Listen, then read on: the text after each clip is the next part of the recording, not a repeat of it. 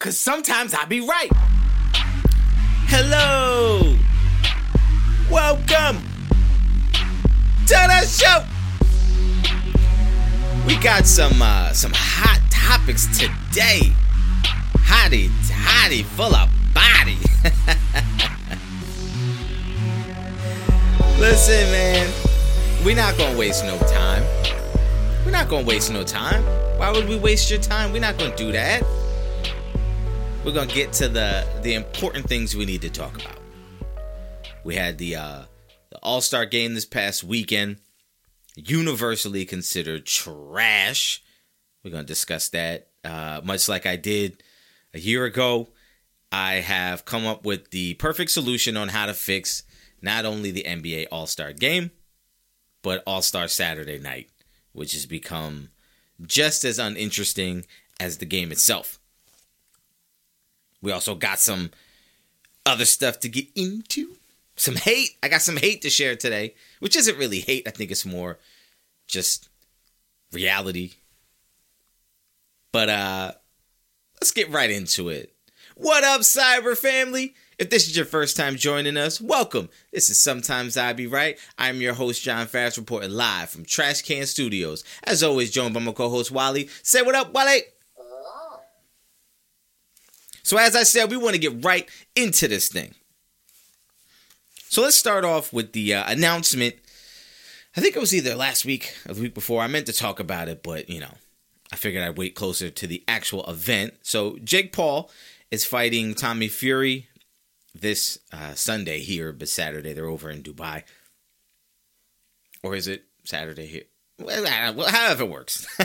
this weekend, you don't care. I don't care. It is what it is. Okay.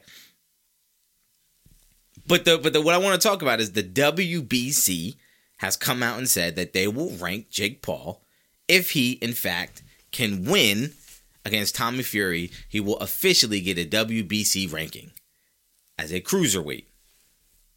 Now most people clap it up, right? Clap it up. Good for him. He's earned it. Da da da da da. Whatever, whatever, whatever. My first thought was boxing should be embarrassed. Boxing should be embarrassed. All of its fans should be embarrassed. All of its participants should be embarrassed. This is embarrassing. Like, why is Jake Paul getting ranked as a cruiserweight? And you would say, oh, because he's fighting and he's boxing and he's contributing to the sport, and why shouldn't he? Okay, let's see. Uh, so he is. So in case you didn't know, Jake Paul is six and zero, and you probably know that. Um, but let's go through his his fights. Uh, he fought Anderson Gibb, uh, which was making his uh, pro boxing debut. I don't think he's boxed professionally since. I don't know if the Misfits count as professional boxing, but let's just say he was making his debut as a professional boxer. Then he fought Nate Robinson, who was making his debut as a professional boxer in his one and only boxing match. Then he fought Ben Askren, who was also making his boxing debut and his only boxing match. Then he fought Tyron Woodley, who was making his first uh, boxing debut, and then fought him again.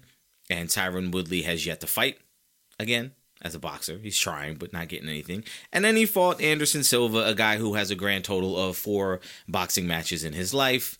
Uh, and you would hardly say that qualifies you to all of a sudden get a ranking above guys who have been literally participating in the fights, fighting the guys who are also ranked. Uh, and then he is scheduled to fight Tommy Fury, who I don't believe is ranked right now. So my question then becomes how can you rank him over guys who um who who have been fighting at cruiserweight and fighting other guys who are actually ranked, and you're going to rank this guy who's been who's been fighting celebrities, MMA guys, uh, a YouTuber, and a, and a retired basketball player. That's his resume, and you're going to rank this guy in the WBC. And the reason why this is more annoying is because ranking him now gives it legitimacy to say if someone wants to fight him if a cruiserweight wants to fight him, you can sanction that fight and say, sure, it's not crazy because he is also ranked. So it doesn't make the cruiserweight look like a bozo for choosing to call out Jake Paul. Now, interestingly enough, on the undercard of the Paul Fury fight is Badou Jack taking on Ilunga Makabu for the cruiserweight title.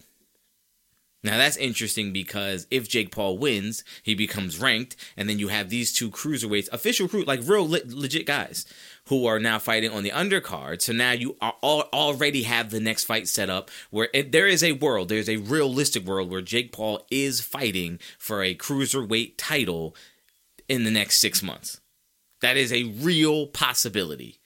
That is that is exactly what they are setting up, and it is embarrassing because Jake Paul has no business being in a ring to fight for a cruiserweight title when he has fought zero cruiserweights. Zero. He has never fought anyone ranked by the WBC at cruiserweight, so how can he fight for a cruiserweight title? There are guys who are ranked in the top 10 or top 10 contenders at cruiserweight that deserve that shot, that have earned that shot, and you're going to give it to this guy because he brings eyeballs to the sport? No, he doesn't. He brings eyeballs to himself. Those people are not watching your DAZN fights on a random Saturday. Those people are not watching the ESPN top rank cards on a Friday night. Jake Paul fans are not watching boxing matches for guys they don't know. They're going to show up and watch Jake Paul and then they're going to leave. The people who hate Jake Paul are going to show up to watch him lose and then they're going to leave. They're not following the sport beyond that. It's a cash grab. Let's rank him. Let's get him in the ring with a cruiserweight. And if he wins a title, oh my God. What an amazing story. What an amazing ride. We can milk that for a long time. Let's do it. Boxing needs to be ashamed of themselves. You are basically saying you no longer have to work your way up. You no longer have to earn anything. Just be popular, and then we'll give you a title shot. As long as you're popular, we don't care if you're good or not. I think it's embarrassing. Now, talking about the actual fight of Jake Paul versus Tommy Fury, I believe Jake Paul is going to win. I think he's going to knock out Tommy Fury. Here's why. I think by every metric you can judge, Tommy Fury is a better boxer than Jake Paul. He is. I think if you just want to look at it and say who's actually better, I think Tommy Fury is a better boxer. Means nothing though. I think Tommy Fury so badly wants to beat up Jake Paul. I think he so badly wants to knock him out that he's going to take chances that he knows he shouldn't take, and he's going to open himself up and leave himself open and exposed. And Jake Paul is just waiting for that opening, and he will take advantage. We've seen Jake Paul in his last three fights the two against Tyron Woodley and the one against Anderson Silva, where he will bide his time waiting for a shot. Almost lost all three of those fights because of it because just waiting and waiting and waiting and waiting for the perfect shot to open and then executing That's what he did with Tyron Woodley in the second fight, and that's why he won that fight by knockout. Is because he waited for Tyron Woodley to make the mistake, and then he jumped on it because that's what he was waiting for. He's going to do the same for Tommy Fury. Tommy Fury is not going to have the discipline to jab him and outbox him and get the decision. Number one, because he doesn't believe he's going to get a decision over Jake Paul, because you already know that the WBC badly wants Jake Paul to win so they can rank him so they can set up a title fight and have this massive pay per view event that they think they're going to get. So they are setting that up. That's what they want. And they are willing to say, hey, judges, uh, give it to this guy because that's what we want to happen. You, the writing's on the wall for Tommy Fury. He knows I'm not going to get a decision here. So he's going to have to go for the knockout. And by going for the knockout, he's going to leave himself open. Jake Paul's going to take advantage and is going to hit him with something hard, clean, uh, that he's not seeing coming, and he's going to knock him out. That's my prediction. I'm rooting like hell for Tommy Fury to win. Um, but the thing that also sucks is Tommy Fury is not going to get that title shot if he wins. So it's like if you think Jake Paul's good enough to be ranked, then why isn't Tommy going to be ranked? Why why didn't the WBC come out and say the winner of this fight will get an official ranking for the WBC? Like I think that that's just that's weird. Your your move and your play and your decision and what you want is already clear. The writing's on the wall. We all see it. It's embarrassing. As a fan of boxing, it's embarrassing. As a fan of sports, it's embarrassing. And as a fan of competition, it's embarrassing that this guy could take the road that he took, fight the guys that he fought, play the games that he played, and then get rewarded for it in the end. I don't like it. I don't like it at all.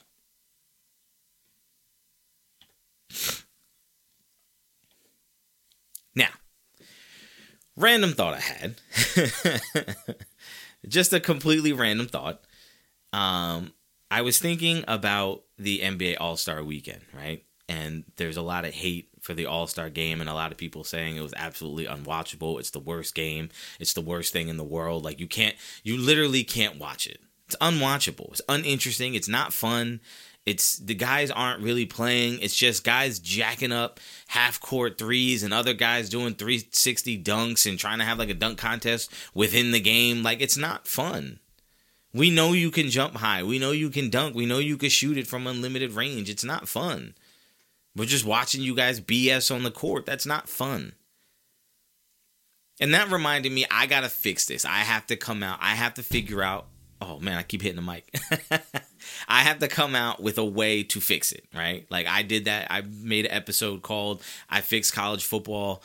Um, and and so that was you know one of the biggest episodes we've ever put out that was like episode three by the way if you want to go back and listen to it i give a whole detailed plan on how you can fix college football and without expanding the playoff right so that reminded me when i started thinking of that i started saying oh man unless you fix or address the scheduling problem in college football expanding to a 12 team playoff it's not going to fix anything all it's going to do is give incentive for teams to schedule cupcakes like so, for example, in the SEC, Alabama will have a random game against the Citadel, and it's like, what the hell is a Citadel? Like nobody knows what that is. Or like some random like Division two football team will come into Alabama the week before they have to play Auburn or the week before they have to play their toughest game on the schedule. Well, if, if 12 teams can make it to the playoffs, then what's the incentive of trying to have a great regular season? What's the incentive to go undefeated? What's the incentive to win your conference? There is none. So now the incentive becomes let's be healthy so that when we get into the playoff, we can make a real run, which means you're going to have guys resting.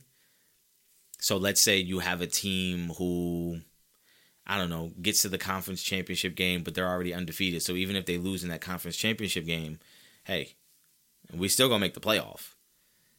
Like, so let, I'm trying to think of an example. So, like, let's say you had a team who was, if you got 12 teams getting in, a 10 and 2 Cincinnati team is to make the playoff. They're to make it, right? So what's the incentive for Cincinnati to play in that la- in that conference championship game? What's their incentive to play the last game of the week when you're like, "Yo, we could lose this game and still make the playoff." So what you're going to have is you're going to have guys resting players on certain games cuz hey, we think we could beat this team without our starters. Then you're going to have teams schedule a really soft non-conference schedule, a whole bunch of cupcakes, and now you have padded schedules and padded stats. Now you're going to have teams going undefeated, but they haven't played anybody. You're going to have a bunch of one loss teams, but they haven't played anybody. Because no one, there's no incentive. The regular season is 100% just win this amount of games and we can get in. And you can say, oh, it'll be pride. No one's going to sit out the rivalry game these kids now are not going to schools because their father and mother went to that school and it's in their bloodlines and they've always dreamed of playing for that school. No, they're following the money. They're going to for the NIL deals. If you're a kid in Tampa, Florida, and you you've always thought about going to Miami and they come up to you and say, "Yeah, we're not giving you any NIL." Or we'll give you thirty thousand dollars, and then you got Alabama coming in, the top program in the country says we'll give you three million dollars are you really going to go to Miami? No, you're not. You're 17 years old needing to make a big decision. Like, I'm going to the NFL anyway. Like, I'm going to Alabama. I'm getting that money. I'm playing for the top team in the country.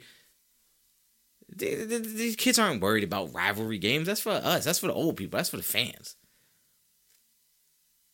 I, because I sat there and I said, man, CJ Stroud has to go back to school.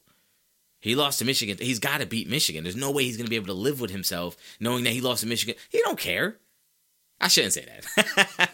Not that he doesn't care, but he also understands, like, look, man, I can't. Yeah, I wish I would have won those games, but like, I'm about to live my dream. I'm not going to go back to college and risk my dream because you as a fan think like how can you live with yourself? Like uh, i live with myself just fine. I lost the game. It's okay. It happens. So just a random thought. Once you expand the playoff to 12 teams, we need to do something about scheduling and making sure either that or make sure strength of schedule is a heavy factor when you're picking these 12 teams. And give people incentive to make a schedule that is competitive. Because as fans, I don't want to wait till the playoff to see my team play somebody legitimate. And some of these conferences, man, are just not the most difficult conferences. I know we look at the SEC like there's this the mythical like that's the NFL and everyone else is trash, but it, it's not that bad. But I'm just saying, 12 teams is a lot, and there's going to be people scheduling cupcakes because what's the incentive not to? So that that that that's just a random thought. But now let's get back to the NBA All Star Game. Okay. So as it stands now, you have All Star Friday night is like the celebrity All Star game, which watching that these guys. So f- first off, my first thought when I watched it, I just popped in and watched a few minutes of it. I'm not a big fan of the celebrity All Star game. I think it's kind of lame. Um, the first thing I thought was how incredibly athletic NBA players are. Because when you watch these like guys playing basketball in a celebrity game, like you realize it, they look terrible. They run slow. They don't jump well. It just looks bad. And then you realize, oh, wait a second. That's what we all look like at the Y. Like we think that you, you know, you think you're running down the court doing a nice layup, you looking like Ja Morant. Like, no, you don't. You look like Guillermo. You look terrible it's a, it's a testament. It is it is really like a a a, um, a, re, a smack of reality to say these NBA guys are special athletes. The way they look when they look graceful, they look smooth, like that's these guys are, are, are top tier athletes. That's number one. Number two, keep the celebrity all star game if you want. It's a sideshow. I got no problem with it to kick off the weekend. But going into Saturday, you have the skills competition which used to be each guy running through a little obstacle course and then timing and see who wins. Now it's turned into a team event where there's like three different um, skills challenges and you do each one as a team and then you see who wins as a team. Then you have the three point shootout and then you have the granddaddy of them all, the dunk contest to finish off the night. Now, all three events, in my opinion, are really uninteresting after about a couple minutes. Like the skills competition, I turned off. It's just not. It's not that interesting. It really isn't. And then the three point contest this year, you had eight contestants. Bro, that's too many. That's too many to watch each guy put up 30 shots. Like, that's a lot to watch. And it gets boring because it's just repetitive. It's just guys shooting a basketball. It gets boring. So, number one, I'd cut that number down. I would say you can't have more than four guys competing for the three point shootout. Then the dunk contest, I would say, look, the reality is, is everyone keeps saying, oh, the dunk contest is ruined. We need to move it, blah, blah, blah. Let's not do it for a while. What's wrong with the dunk contest? So Mac McClung won, and everyone made a big deal about how he showed out and he saved the dunk contest. And I say, no, he didn't, because next year we're going to have the same problem. Like, I don't think we've. There's two reasons why Mac McClung winning the dunk contest was so great to see. Number one, because he's a white dude. Let's face it. Let's be honest. Let's call a spade a spade. He's a little geeky looking white dude. And you're all impressed that he's got bounce. Like, hey, it had like what do you like that's on you. But that's it. That's the real appeal of it. Is like look he looked like somebody that doesn't play basketball. And he could jump like that. That's great. And number two, because he made every dunk on the first attempt. He made everyone on the first attempt, and that made you. It was more exciting because he went up and he did the dunk and he landed it, and it was like, whoa! You were able to react to it. There was no, oh, we saw what he was trying to do. Let's see if he could pull it off, and I got to pretend like I'm excited now. He did it on the first try, so good for him. I like him as a player. I've I've said for a while, like I don't really understand why he's not on a roster. Like he can't come off the bench for nobody. He's a good player. He plays hard. If nothing else, the dude plays hard. But here's the problem with the dunk contest. We know these guys can dunk. We know they can dunk. We know you can jump high. We know you can do a spin. We know you can slam it hard. Like, this, what, what can you do in a dunk contest now that hasn't been done before? We've been watching the dunk contest every year for like 60 years. We've seen it all. There's only but so much you can do as a person with a basketball jumping and dunking. There's not many. You, what are you gonna do? You can't spin around twelve times first. It's not scientifically possible. You can't. You could throw it up. You could throw an alley oop. You can get an alley oop from somebody, but like, what do you? That's it like the, the action of dunking a basketball there's not much you can do so now you have to go to the, to the uh, theatrics where you had blake griffin pulled out the car and dunked over the car which he said was just a joke it was just commenting on the idea of like how ridiculous what this is you got to how it has to keep getting bigger and better and bigger and better. And so his was i'm gonna pull out a car. Like how ridiculous is that? That's what it comes down to. You can't it's over. It's over. You, you like uh, there's nothing you can do. There's no other dunks you can do. Nobody's creating new dunks that we haven't seen. Like it's just you can't. There's only but so much you can do. It's a simple action of putting the ball into the rim. There's not there's not only but so many ways you can do that so here's the fix well actually let me finish i'm getting ahead of myself i'm so excited to tell you my plans of what they should do going forward because you know everybody listens to me So the All Star game itself is broken because number one, the All Star draft is a disaster. It's terrible. It is terrible. Number one, because I hate, like, it's so corny. It's like with my third pick in the draft, it's gonna be this guy who da da da da da, and then you say the name. It's like, bro, just pick the player and let's keep it moving. It's like, oh, we want to do it playground style. Like, then do it playground style.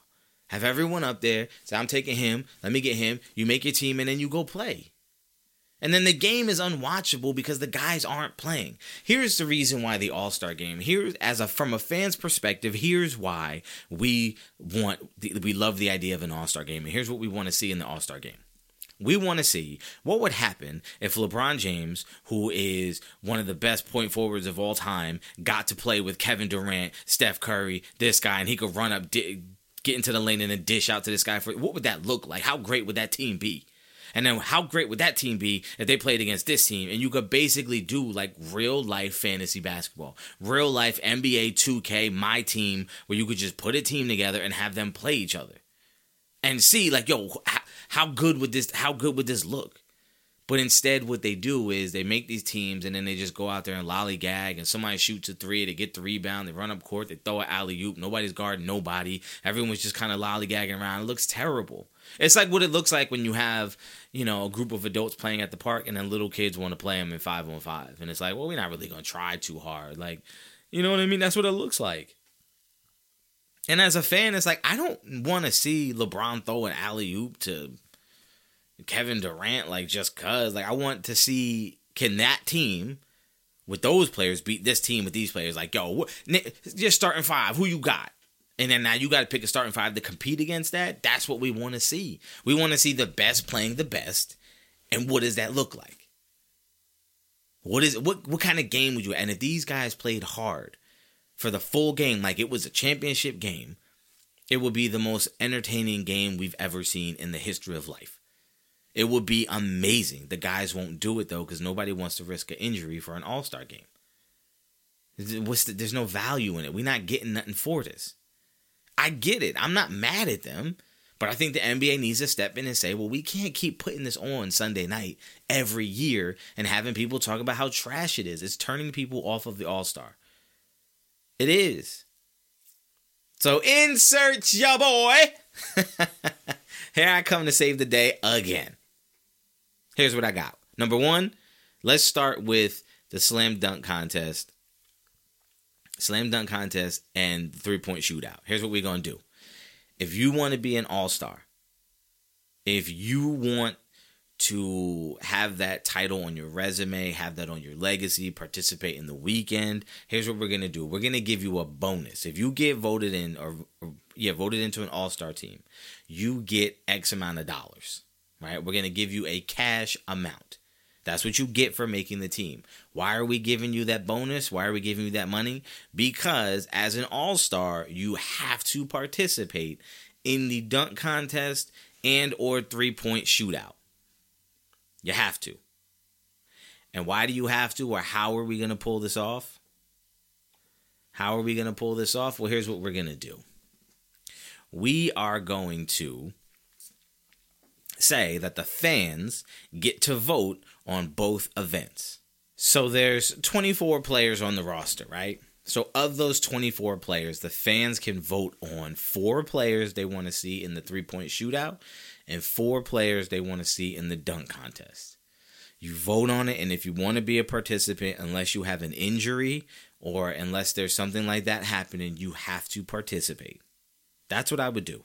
And I know I sound like one of those old school owners of you work for me, but the reality is is if you want to work and live and get paid off the NBA and what we provide for you as a business, you need to help us out by providing us with a service of saying just go in the dunk contest.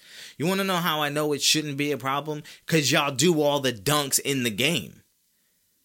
If they went in the All Star game and wasn't doing 360 dunks and windmills and all these crazy stuff and these alley oops, if they weren't doing that in the game, I would say, all right, you're not really putting your body through nothing for the All Star weekend. But you're doing it in the game. So that's number one. The three point shootout and the dunk contest will be voted on by the fans based on the guys who got voted into the game. You will be financially compensated for it. I don't know. Give every player $3 million for making the All Star team. So you might have to go in the dunk contest. Here's $3 million. There you go. The NBA's got it. What's that? 48 million, 36 million, 36 million dollars they got it. They got it. You got it. You got it. you know what I mean? Like you got it. Y'all could do it right? So that's number one. So now the fans get to choose. Hey, you know what? Who are the all stars? Okay, we got this guy, ah, this guy, and every once in a while you'll get a weird one. You'll get like somebody saying they want, you know, uh, I don't know who's uh, name a random player on the bench like Bobans. We want him to be in the dunk contest. Like, yeah, he's in the dunk, and that'll just, now you just make it fun. So now the fans have the control over it. So now if it doesn't work or if they don't like it, you say, hey, y'all picked it. We're giving you the ability to control the All Star Weekend in that aspect. That's number one. Number two, we're getting rid of the All Star game as currently constructed. What we're gonna do is we're gonna take the 24 players and we're gonna divvy them up into um, three man teams. Yep, that's what we're gonna do. We're gonna have a three on three tournament instead of playing in a traditional All Star game. That is right. You will have eight teams of three, and they will play each other in a tournament style up to 11 to see who is the winner. Right? And that's how we will have the All Star game. And that will be the winning All Star team. The same way you do the skills competition and you have the winning team is this you do that same exact thing. How does it get divvied up? Random name generator. You pull a name out of a hat. You do it like a lottery. Here's team one. Here's team uh, whatever, and then you say team one is this guy, this guy, this guy, this guy, this guy, and it's random matching, all that cool. And then these guys got to go out there and play in a three on three tournament, half court, up to eleven, just like it's really on the playground. Winner stays on, loser gotta go, and you out for the night. That's it. No best of whatever. No, uh, uh you gotta win. Tw- you gotta lose twice. Like no, no, no, no, no. Straight up because I think if you have a three on three tournament, I think that those three guys, like it's hard to hide. It, it's real. Your competitive juices really get flowing in because now you're like, well, hold on now. Like we've seen those secret runs, right? Those little NBA things. Like I think in UCLA they got one where it's like a run. We've seen those runs. Those guys are competing. You know what I mean? So if you put it in a three on three fashion and say yo three on three up to eleven, like you ain't trying to go home. You ain't trying to be the one that gets eliminated first. Your natural competitive juices are going to kick in, and your competitive streak is going to kick in. Especially if you got a team like, let's say LeBron gets paired with a bunch of with two guys that he just feels like ah, they ain't no good. He, his juice is going. He gonna have to. He gonna feel like I need to carry this team. We gonna win the All Star. Then I would have a game of twenty one between the top three vote getters for the All Star team. Whoever the top three guys were that got the top three votes, I would have them play in a game of 21. That is correct. You know what it is 21 by ones and twos. That's what I would do. That's what I would do. Come on now. And there is your All Star weekend. So I would take the Celebrity All Star game and I would have that on Friday. And then Saturday, we would have the uh, three point shootout start off the night. Then we would have the dunk contest. And then we would end it with the top three vote getters playing in a 21 game, in a game of 21. And then for the All Star game on Sunday, we would have the three on three tournament. And then we would decide the winner. And we would say, Thank you for coming out. This is our All Star weekend. It's cool. See you guys next year. I think that works. And again, like I said, if you make an all star team, you get a $3 million check. Right? So now there's some financial incentive to be like, all right, I'll play. Because even if you even if you're if you're playing 21, the chances of you getting hurt are like eh, same as going to practice. Right? Like if you're if you're playing in a three on three tournament, like it's eh, come on. like you play basketball, right? Like you go to practice and y'all do like one on one drills and three on three drills and stuff like that. Like, come on now. I think it's worth a shot. That's my that's my uh that's my solution. That's my help. You guys could take that idea and run with it.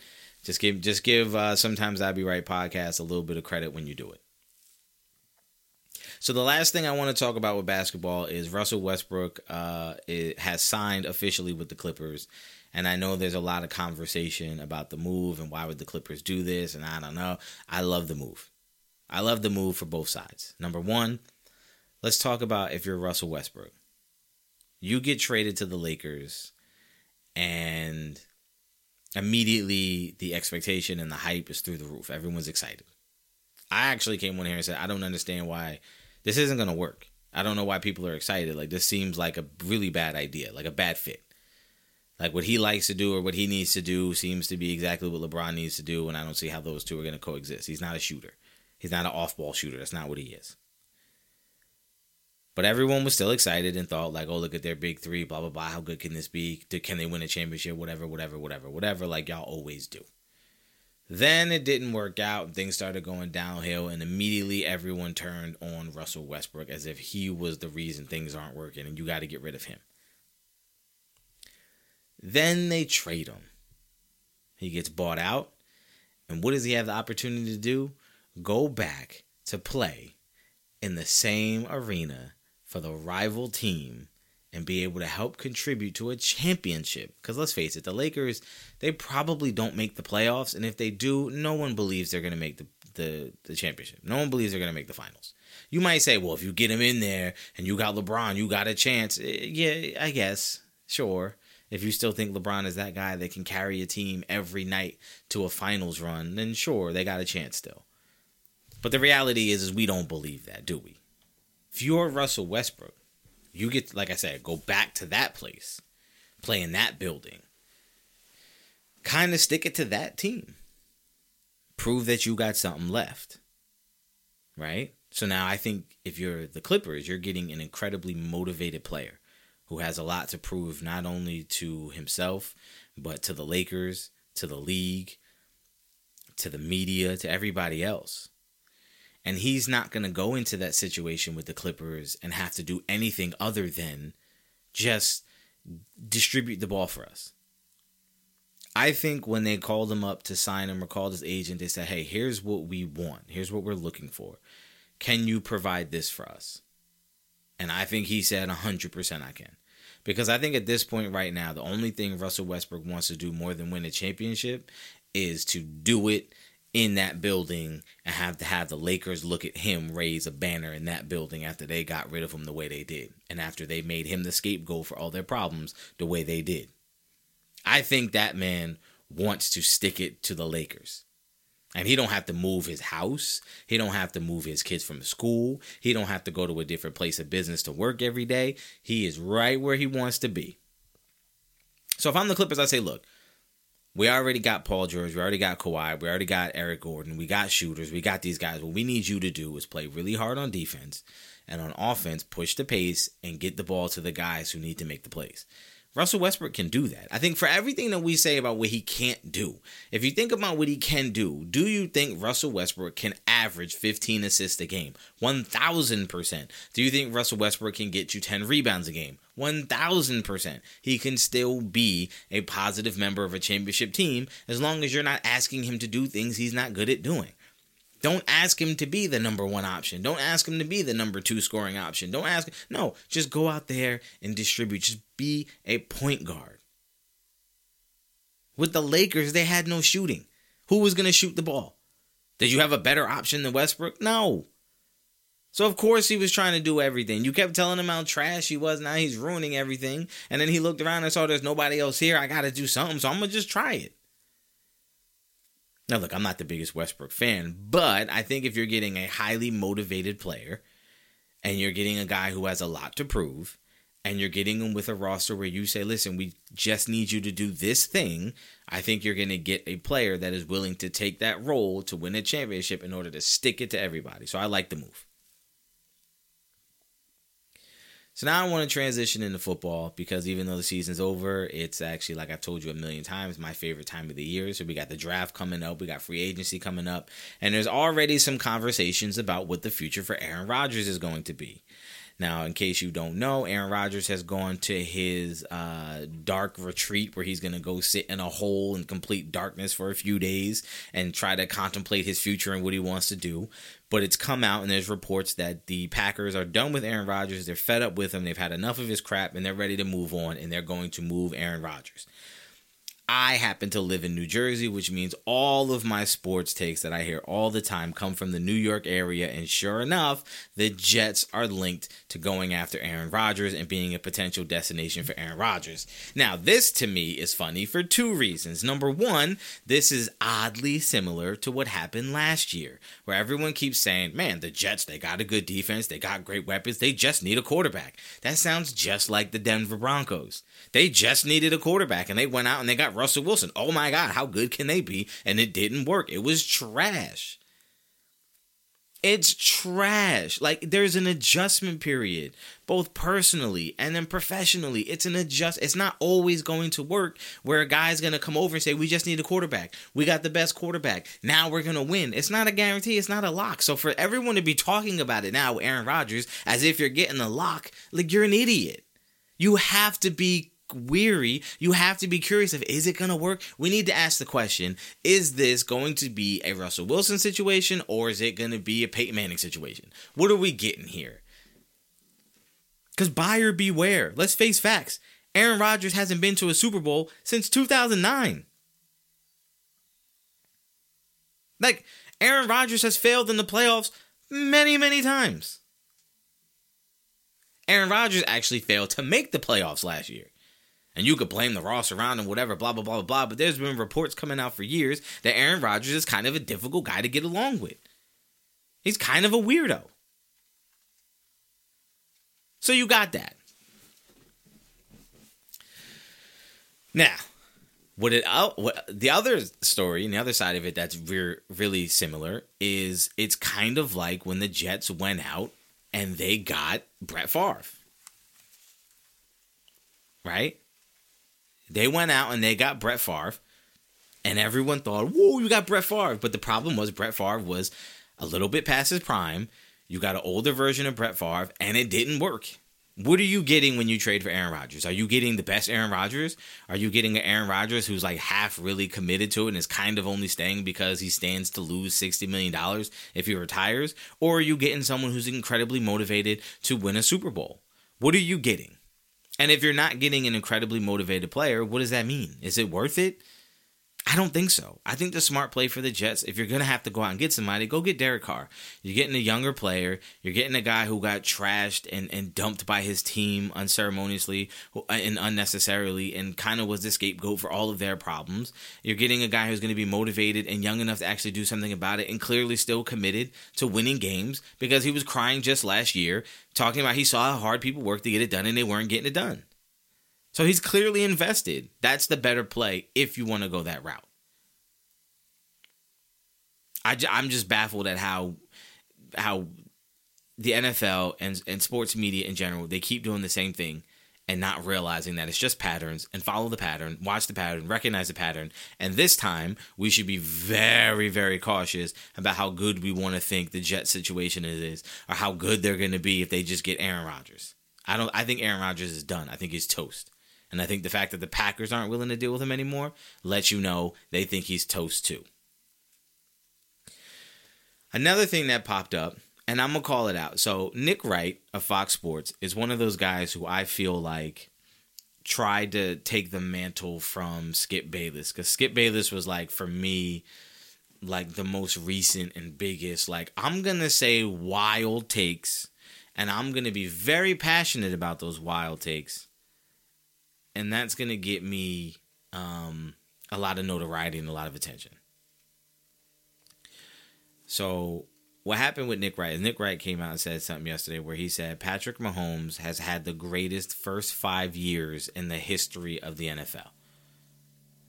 Um, he's had the best start of all time, and it's not even close. And he was saying this in all seriousness, with a with an honest talk. Like he wasn't joking. This was his literal take for the day. Was Patrick Mahomes has had the greatest start to a career of any quarterback in in history? And my response to that is, so? Like what is the what is the the utility of that? What does that matter? What difference does that make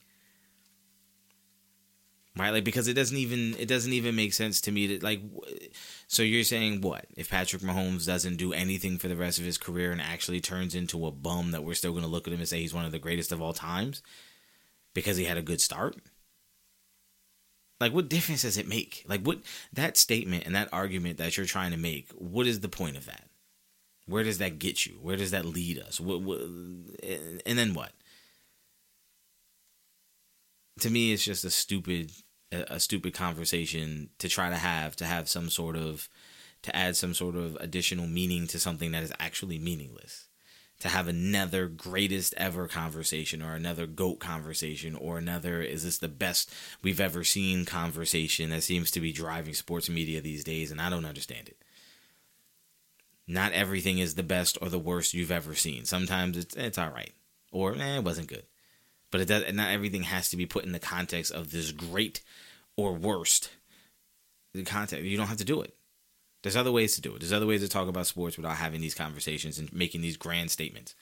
I just thought it was dumb. I think it's a dumb statement to say that this guy's had the greatest five year start to his career of any player that's ever played. Like, and and someone who's had the worst start in the first five years doesn't mean that they can't have the next ten years be legendary. So just because you have a five year legendary start doesn't mean you can't end up completely falling in the tank and losing everything. And then what? You had a good five years is that enough? Is that all you want? Can he just hang it up and retire and be good? They don't need to do nothing else. Like that's what I'm saying. What's the point? That's just a side note. that's just a personal grievance, I guess. So now let's talk about we got the draft coming up, right? So obviously everyone's giving their opinions. And I was reading this article where they were talking about how the Bears should trade Justin Fields and draft Bryce Young because he's better. And so that immediately you know, immediately I got mad at that. And I said, that's why. Why? And then I was like, you know what? I'm being a homer because I'm a Justin Fields guy. He went to Ohio State. I watched him. I, I believed in him. I, I said coming out that I would take him over Trevor Lawrence. And yeah, that, that's my guy. But then I started thinking, well, let's now let's let's take a step back, take my bias out of it. Like, let's evaluate Justin Fields. And and then I realized, well, what are you judging him on? You're judging his ability to play or his, his ability to be the guy based on what? What do the Bears have at receiver that you feel like he should have done more? What do the Bears have as a team that makes you say they should he should be better than he is? Because if you if you want to sit down, here's what I'm gonna say. I'm gonna say this right now, and this is true. If you want to sit down and have a pro day or a pro day like um, thing with Justin Fields and and Bryce Young. I promise you, Justin Fields is going to impress you with arm talent far more than Bryce Young will. Justin Fields, athletically and arm talent wise, is superior, like unbelievable, like elite, bro. Like top notch. Like the guy's got zip, the guy's got strength. Uh, the guy is super athletic, obviously rushing for a thousand yards. Like he can do so many things. I don't think the Bears have given him enough or done enough around him to be able to say that we've properly seen the best that he can be. We've given him every opportunity to show us just how good he can be, and he's not delivering. So let's move on. I don't think that that's happened yet. So because I don't think that that has happened yet, I think what are you evaluating Justin Fields on? You're just making you're just saying he can't do it. I seen him throw bad passes. I look at his numbers. He's not doing it for me. He's just a runner, whatever the case might be. But you're but you've never seen Bryce Young play in the NFL. So you have no idea how good he is either. But you're willing to take the risk on him. Based on what? What you saw in college? Well, then go back and look at Justin Fields' college tape. If Justin Fields was coming out this year with Justin Fields, with if Bryce Young was coming out, if Justin Fields was in college right now and was coming out with Bryce Young and CJ Stroud in this quarterback class, there would be a debate over is Justin Fields the best in the class. He would be there would be a debate between him and Bryce Young, 100%. You would be having that conversation. You would look at their numbers and say, "Wow, look at man, look at what he did. Look at what he did versus Clemson." Like, yeah. There's a reason why he got picked where he got picked. It wasn't a fluke. There's a reason why there was an excitement and people were saying that he needed to start over Andy Dalton. Like, why don't you just start Justin Fields? And they were saying like he's not ready. The truth is, is he's a guy who is a rookie, who's a young guy who probably had some warts. Obviously, most of them do. He wasn't coming from an exact pro style offense. He was coming from where he was kind of given some, you know, he had some good stuff around him right? so he had some things he had to work on, and they didn't want to rush it because they knew the talent around him was going to be trash. And so now that you see it come to fruition where the talent around him is trash and he had to do the best he could, and what he decided to do was I just got to take off and run. I got to use my legs until the rest of the team puts me in a position where I can use my arm more consistently. Now, look, don't get me wrong. Not every, I'm not saying he's free from fault or error. He has looked terrible at times. He has made some bad throws, but again, when you watch it, you see like it's not that he can't do it, it's that you see him pressing, you see him trying to force things. And that usually comes from he's never had a team that was that bad.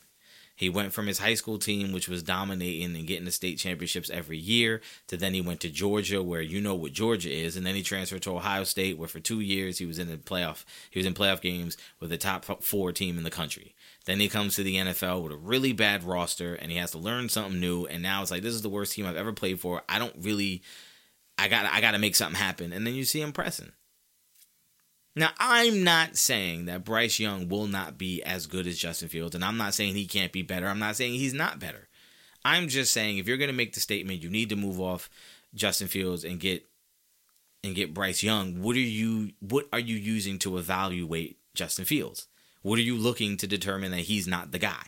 What are you judging it based on? Because I promise you, if you're being honest, what you're using to judge, what you're judging it on, is not fair. It's not accurate, and it's probably a little irresponsible. That's my opinion on that. And with that being said, I would like to officially start this draft season and start giving you my player rankings and start telling you what I think now about these prospects because I've started digging into it, watching some film, making my judgments, grading these guys. And again, much like the cyber quarterback rankings in the NFL.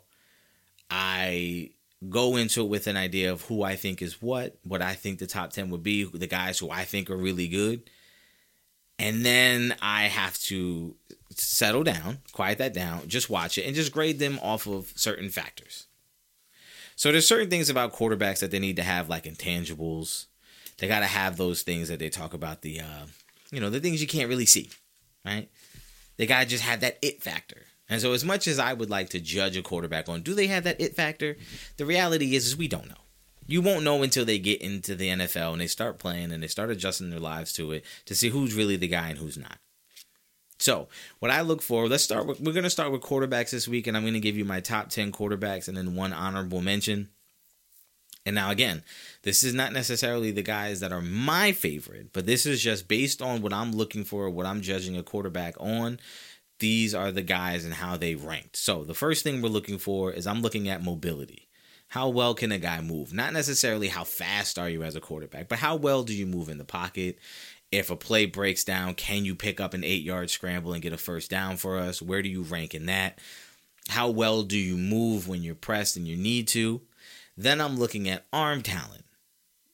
arm talent. How how does the ball just zip off your hand? Do you got that zip? Can you get it into a tight window? Can you make all the throws? Where's your arm? Are, are you limited in any way? Right? Are you Brett Favre or are you Chad Pennington? Like that's what I'm looking for in terms of arm talent. And then the last thing is going to be accuracy. How accurate are you? And that's not how high your completion percentage is in college. So looking at a guy who, for example, like last year, I said that Kenny Pickett will complete 68%, but he's not very accurate because a lot of those balls will be behind guys. Guys have to stop on deep routes to catch the ball. Guys have to go over here to go get it. And just because you completed a pass doesn't mean it was an accurate throw. So I ignore stats, I ignore all that stuff, and I'm just judging guys over when I watch you play, what is your mobility like? What is your arm talent like? And what is your accuracy like? And the reason why these three things are the things I look for is because that's the standard that we can all judge a quarterback on, right? We can't judge their toughness until we see them in a situation where they have to show it, right? So I can't look at your college film and say, oh, he's a tough guy. Like, based on what? Because the NFL is different. Because Ryan Leaf, when you graded him, wasn't crazy to take him number one overall. But then when he gets into the league, you start seeing things and realizing things that you can't really predict or account for when you're just watching film. So those are my three factors. Again, we're looking at mobility, arm talent, and accuracy. Now, there's some names in here that I was surprised at where they were and how they fell. So I'm just gonna I'm just gonna read through uh, my top ten. At number one, I have C.J. Stroud from Ohio State. Yes, I know. I know. You're probably thinking that's biased, and you know what? Maybe it is. But we'll talk about exactly how they ended up being in these spots that they were in in a moment once I read off the list. At number two, I have Anthony Richardson from Florida. Number three, I have Bryce Young from Alabama. At four, I have Hendon Hooker from Tennessee. At five, I have Clayton Tune from Houston. At six, I have w- Will Levis from Kentucky. At seven, I have Todd Centeio from James Madison. At eight, I have Dorian Thompson Robinson from UCLA. At nine, I have Stetson Bennett from Georgia. At 10, I have Malik Cunningham from Louisville. And an honorable mention is Tanner Morgan out of Minnesota. That is my top 10 quarterbacks in this draft. And trust me, I've I've watched them all. There's a couple guys that like it's it's really impossible to find film on these guys. Like it's just you have to work for the NFL to be able to get like game film from these colleges. Like it's impossible. So a few things we want to start with. Number one, as I said, this is not this top ten list is not my favorite guys. Okay, this is the guys that when I'm when I judge mobility, arm talent, accuracy on a scale of one to five, I give you a, a grade of one to five, five being the best, one being the worst, and then I give you a total score, and then I rank those by score in terms of who had the highest score. So First thing is at number two, Anthony Richardson. I'm going to tell you right now, I would not take Anthony Richardson. I would not draft him. I would not draft him. I do not trust him at all. He is a guy, but if you're looking at mobility, top notch. If you're looking at arm talent, none better. And if you're looking at accuracy, it's awful. It's not good. But because of his mobility and his arm talent getting such a high score, it makes up for the fact that his accuracy is a little less. But if we want to talk about talent, he may be the most talented quarterback in this draft as far as size and mobility and arm talent. Top, like, might be the best, better than everyone. So when they say like he's got the highest ceiling, yeah, he's got the highest ceiling, but he's also got the lowest floor. And I don't, I don't trust him. He seems like a guy to me who's always gonna get opportunities because the talent is just so rare. But I just don't think he's ever gonna put it together because I watched him at Florida and he never really put it together. And in games where you needed him to really be great, he wasn't really, he didn't get it done. He didn't get it done. And I'm not talking about wins and losses. I'm talking about the way he played against the best teams he played. Really, yeah, eh, nah, never seemed like he could rise to the stage that he was on. But he ends up at number two again in terms of talent because if you're looking at the grades, there you go. Now, CJ Stroud being above Bryce Young, I know that everyone's going to say there's a bias there for me, but I would argue there's a bias there for you. Because all the other scouts and all the other guys are going to look at Bryce Young and say, because he played at the SEC, that means he played against better competition, which means he showed out against the best players in the world. because you're not gonna look at you're not gonna look here and tell me you've watched these two players play and you think that there's anything Bryce Young does better than C.J. Stroud. There's not. There's nothing Bryce Young does that's better than C.J. Stroud. There's not. If you want to talk about arm talent, let's see. Bryce Young, I gave an arm talent of a four on a scale of one to five, and I gave CJ Stroud a five. I think CJ Stroud has a better arm. I do. If we're talking about accuracy, I graded, I think CJ Stroud consistently puts the ball in an amazing catch position. I think guys don't I don't see guys slowing up on deep balls. I don't see guys having to stop on crossing routes. I don't see guys reaching behind them to get it. He's constantly throwing it in a good spot. I think he's a little bit more accurate than Bryce Young. Mobility, I got them both the same. I think they're both incredibly mobile uh, for what you're asking them to do. Neither one of them is like a light you up, run around like Justin Fields type, but they're both much better than average. So I got CJ Stroud a little ahead. Now, if you, I got no problem with Bryce Young. This isn't a bias on my part because I was hating on Bryce Young. And then I saw Bryce Young play a couple times and I started watching him. When I watch a guy like that, I say, man, I don't want to like this guy. And then I say, yo, I can't lie. This guy, this kid's really good. Like Bryce Young's really good. If you take him over CJ Stroud, I don't think you're an idiot. I think with these two guys, they are so close in terms of their ability that it comes down to personal preference. I'm taking the six foot three, 220 pound quarterback in CJ Stroud over the five foot 11 Bryce Young every day of the week. If they're that close in talent, give me the bigger guy. That's it. It's personal preference. It's not bias. Now, who I think should be right behind those guys is Clayton Tune out of Houston. Now, Clayton Tune is 6'3, 220. In 2022, last season, he completed 67%, 4,074 yards, 40 touchdowns, only 10 picks. Now, he threw the ball more than CJ Stroud and Bryce Young.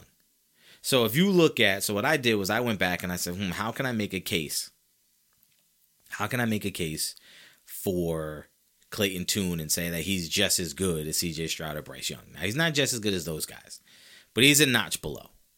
Okay? But he's better than Anthony Richardson. He's better than Hendon Hooker. He's better than Will Levis. He's better than all these guys. He should be the third quarterback in this class. He should be the third quarterback taken off the board.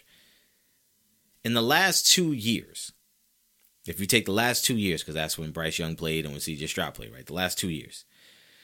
Bryce Young completed 66%, CJ Stroud completed 69%, and Clayton Tune completed 68%.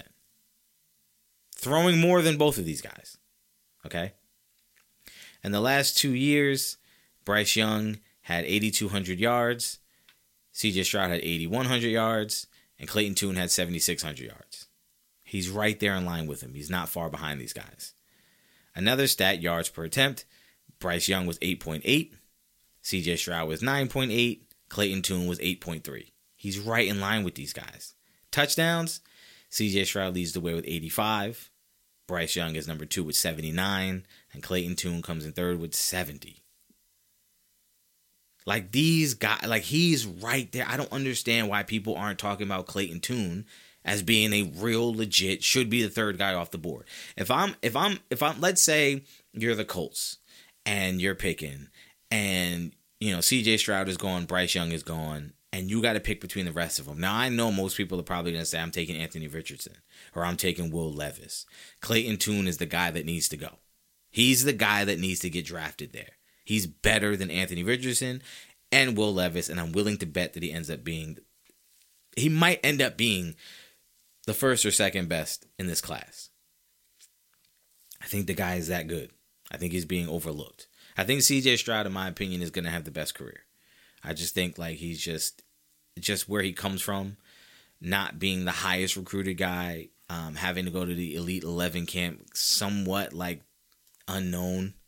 You know what I mean? I know that's weird. Like you're you're getting invited to a camp. Like obviously people know you, but like he wasn't like highly regarded as like the number one guy coming out in his class and then he earns you know a five star rating very late. Actually, I don't even think I think he earned a four star rating from that because he won the MVP. Wowed people. He goes to Ohio State. He kind of has to earn his way in there. He comes onto the scene, earns his way on there. Last year at the pro day when he was throwing for um, Wilson and Olave, the scouts were like, "Yo, if he were coming out this year, I'd take him number one." Like the guy is incredibly talented. He, he's got all the stuff. But Clayton Tune is right there, man. If I'm the Cowboys, if I'm the Cowboys, I'm drafting Clayton Tune. I don't know how early. Um, if I'm in the third round and I think like he might not make it to the fourth, I'm taking him in the third round. And I know that's crazy, but I think in a year or two, Clayton Tune is going to be ready to take over. So what I would do if I'm the Cowboys, this is what I'm hoping for. I'm hoping the Cowboys draft him uh, in the third or fourth round, let Dak Prescott play out his contract, and then have Clayton Tune getting ready to go, and then he's ready to jump in and start once Dak Prescott's contract is up. Because I'm ready to move on from Dak, but y'all knew that. Now the guy Todd Centeio, Centeio, I'll probably talk about him a little bit more as we go, get closer. Um, he's from James Madison. He's a smaller guy. I know he's not going to get drafted. He's not going to get drafted. He's got a great story though. Look him up. Um, he's transferred. He's bounced around from a few places. He was at Colorado State for a little bit before he ended up in James Madison. He had some health issues, but that's a guy who, when you watch him, bro, the ball jumps off his hand, and he's tough as nails, man. He's tough. Like he's you could see like he's a smaller guy. So I again, he's a guy that I want on my roster. I don't know what I'm gonna do with you. I don't know if you'll ever be able to start in the NFL, but I want you on my roster. Kind of like a, a, a Heinicke, Taylor Heinicke kind of guy, where it's like you're an underachiever, overachiever. You're a little small. You're not, you know, but his arm talent is way better than Heinicke. This guy Todd Centeio, look look into him. Look into him. Now I was shocked that I had Malik Cunningham coming in in the top ten because his look that's a guy who's just based on his his mobility is a five out of five. Like he's top notch. And then his arm talent is pretty good man. It's it's slightly above average in terms of his arm talent. Now the thing that really suffers is accuracy. But again when you're judging on a scale of these three measurables if you end up being like the 10th rated one like yeah your mobility is going to help you there but my personal preference would be Tanner Morgan from Minnesota, who grades, you know, the exact same or no one notch below. Because he's more like right across the board, just good. But the thing I like about him, again, is when you watch him play, you could just see that he gets the most out of his abilities. He's not rely like Malik Cunningham. A lot of times would rely on his feet to make plays and to get him out of bad situations, whereas Tanner Morgan doesn't have that luxury, so he's like pinpoint. So now there's one guy that I will say that I, am hearing a lot about and I don't get it, and that's Aidan O'Connell from Purdue. I don't get this guy. In my opinion, this guy is not very good. I don't understand why everyone says like, "Oh, if you want to," like they're talking about the Cowboys drafting him late. Like I don't, I don't get that at all. I don't get that at all. Like to me, like that's a mistake. That's a mistake. Hendon Hooker ended up being a lot better than I wanted to give him credit for. Tanner McKee from Stanford is another guy who people seem to love, scouts seem to love, and I don't get it. Like I don't think that guy's very good at all. I think Davis Mills was far better than him coming out of Stanford. So if you're drafting Tanner Mackey or McKee, I don't even know how to say it. I'm gonna say McKee. Then that's that's a big mistake too. Jake Haener out of Fresno State, that's a guy that I like a lot too. He's not in the top ten, but that's a guy who's like, yeah, he looks like he could do some damage in a year or two as well. So that's my top 10, man. Again, we got CJ Stroud, Anthony Richardson, Bryce Young, Hendon Hooker, Clayton Tune, Will Levis, Todd Centeio, Dorian T- Thompson Robinson, Stetson Bennett, Malik Cunningham. That is the top 10 quarterbacks, according to Sometimes I Be Right, for 2023 NFL Draft. And that's my time, y'all. Look, I appreciate y'all coming through again. Another week, another opportunity to give you guys the real insights on sports. Listen, follow me on all social media at cyber underscore pod. That's S I B R underscore P O D. Hit me up on there. Let me know what you think about my ideas for the NBA All Star weekend. I know it's kind of a little off the wall, a little outside the box, but I think that's exactly what the NBA needs in order to really improve this thing and jumpstart it. Give people something interesting, get these guys competitive again because what we really want to see is the best competing against the best. That's what the All Star game is supposed to be. So we need to get back to doing that. So listen, we'll be back next week. Next week, I'm going to tackle running backs. I'm going to give you my top 10 running backs. I'm almost done watching through those guys. So we'll have a lot of fun with that. And I think I'm actually going to do my first mock draft. I just haven't decided what team I'm going to do it with. Um, I'll probably start with the Cowboys. Let's be honest. so I will see you guys next week. Have a good week. God bless. Be safe out there.